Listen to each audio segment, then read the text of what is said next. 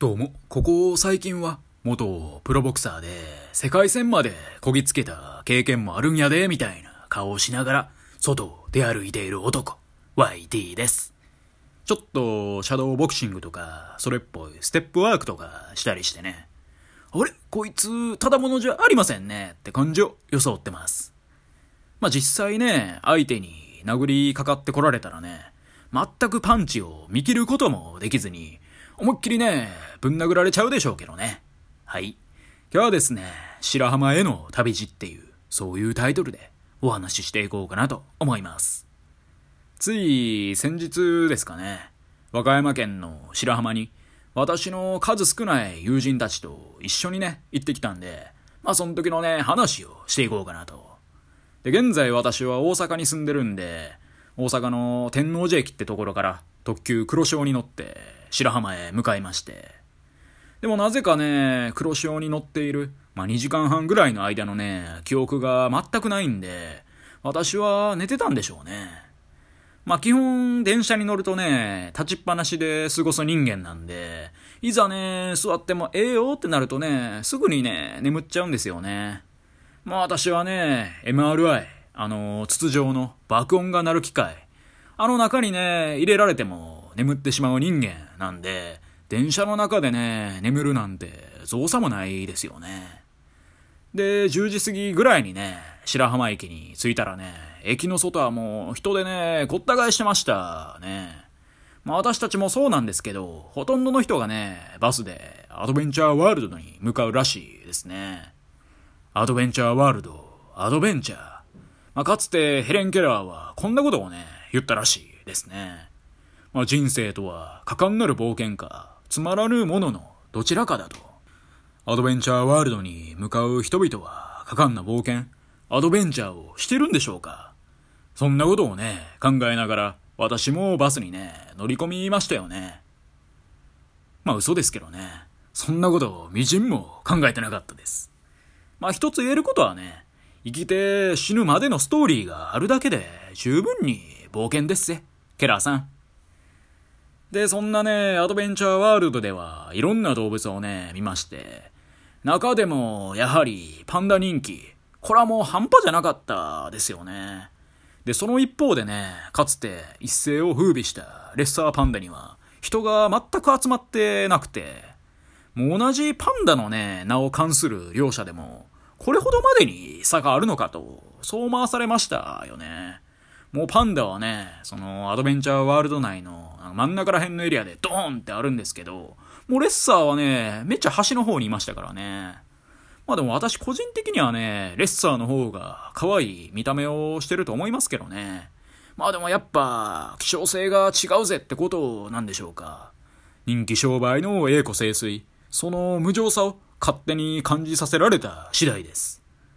で、まあね、肝心のレッサーパンダ取り忘れてたんで、まあ、そういうことでしょうね。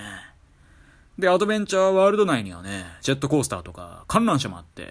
これはびっくりしましたね。まあ、遊園地としても楽しめるぜってのはね、強みですよね。まあ、やっぱ田舎ですからね、まあ、土地が安いんでしょうね。広々と使えると。サファリパーク、イルカショー、動物園的要素、水族館的要素、遊園地的要素があって、まあいろいろね、盛りだくさんでしたよね。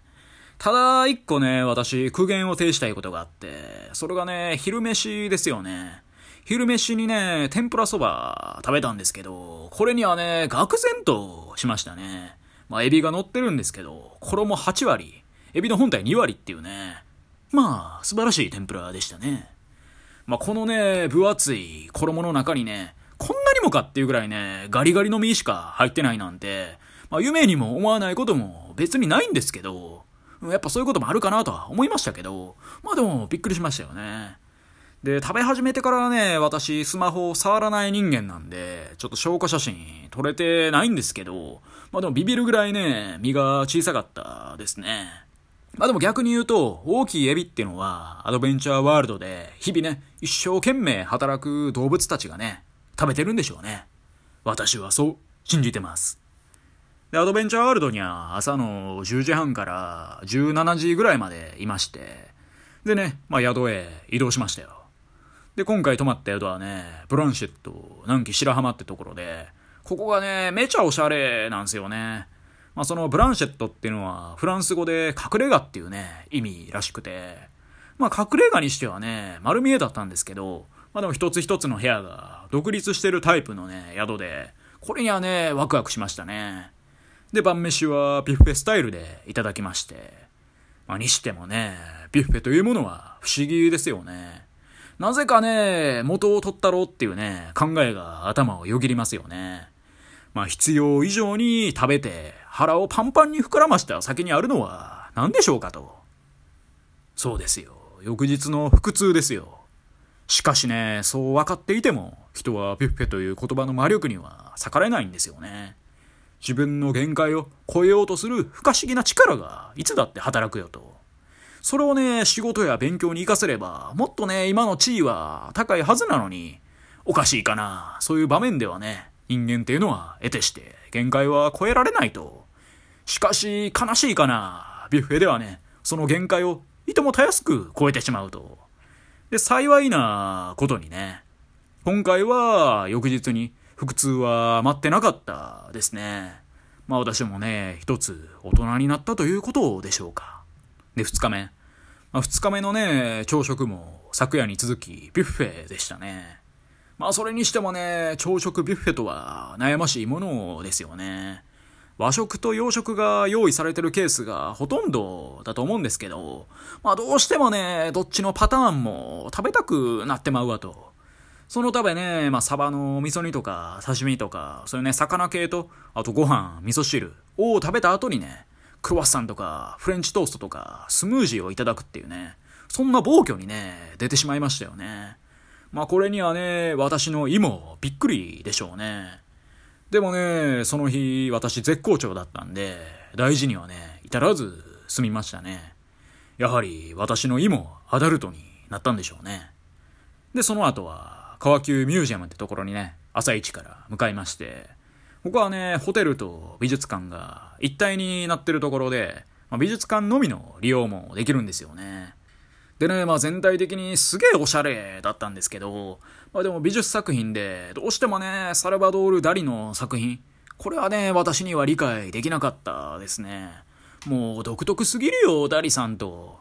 彼の心の闇を表現してるのか、あとは単にふざけているだけなのか、それともきちんと意図があるのか。私にはわかんないですけど、まあでもこんな感じでね、いろいろと考えさせられた時点でもう彼の術中にはまっているのかもしれません。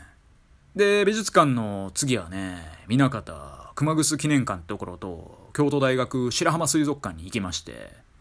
南方熊楠ってのはね、生物学とか民族学で名を残した人で、まあ彼の歴史とかね、功績がね、まとめられてましたね。まあ中でも彼の提唱する南方曼荼羅ってのは、宗教、自然、民族学の、まあ、その英知をね、結集して、宇宙をエコシステムのように捉えるっていう、なんかとんでもないものでしたね。まあ私の頭ではね、残念ながら理解できませんでしたけど、100年以上前にね、この境地に到達してるってのはね、やっぱすごいおっさんだったんだなってことぐらいはね、わかりますね。ただその一方でね、飲んだくれたりとか、大英博物館から出禁食らったりとかね、まあ結構破天荒なおっさんでもあったらしいですね。まあ面白いね、ところで。で、その次に行った京都大学白浜水族館。これはね、ちょうどいい規模感で良かったですね。やっぱね、水族館にイルカショーなんていらねえよっていうね、そういう骨太の水族館。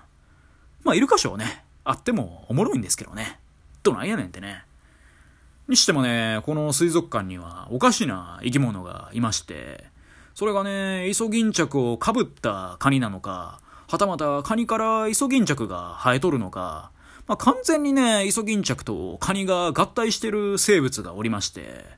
これね、まあ、お互いが幸せなら私の出る幕はないんですけど、まあでも、下側にいるカニのね、負担、こっちがもう大きすぎて、私心配でしたね。まあいずれね、この共同生活、亀裂がね、走ると思うんですけど、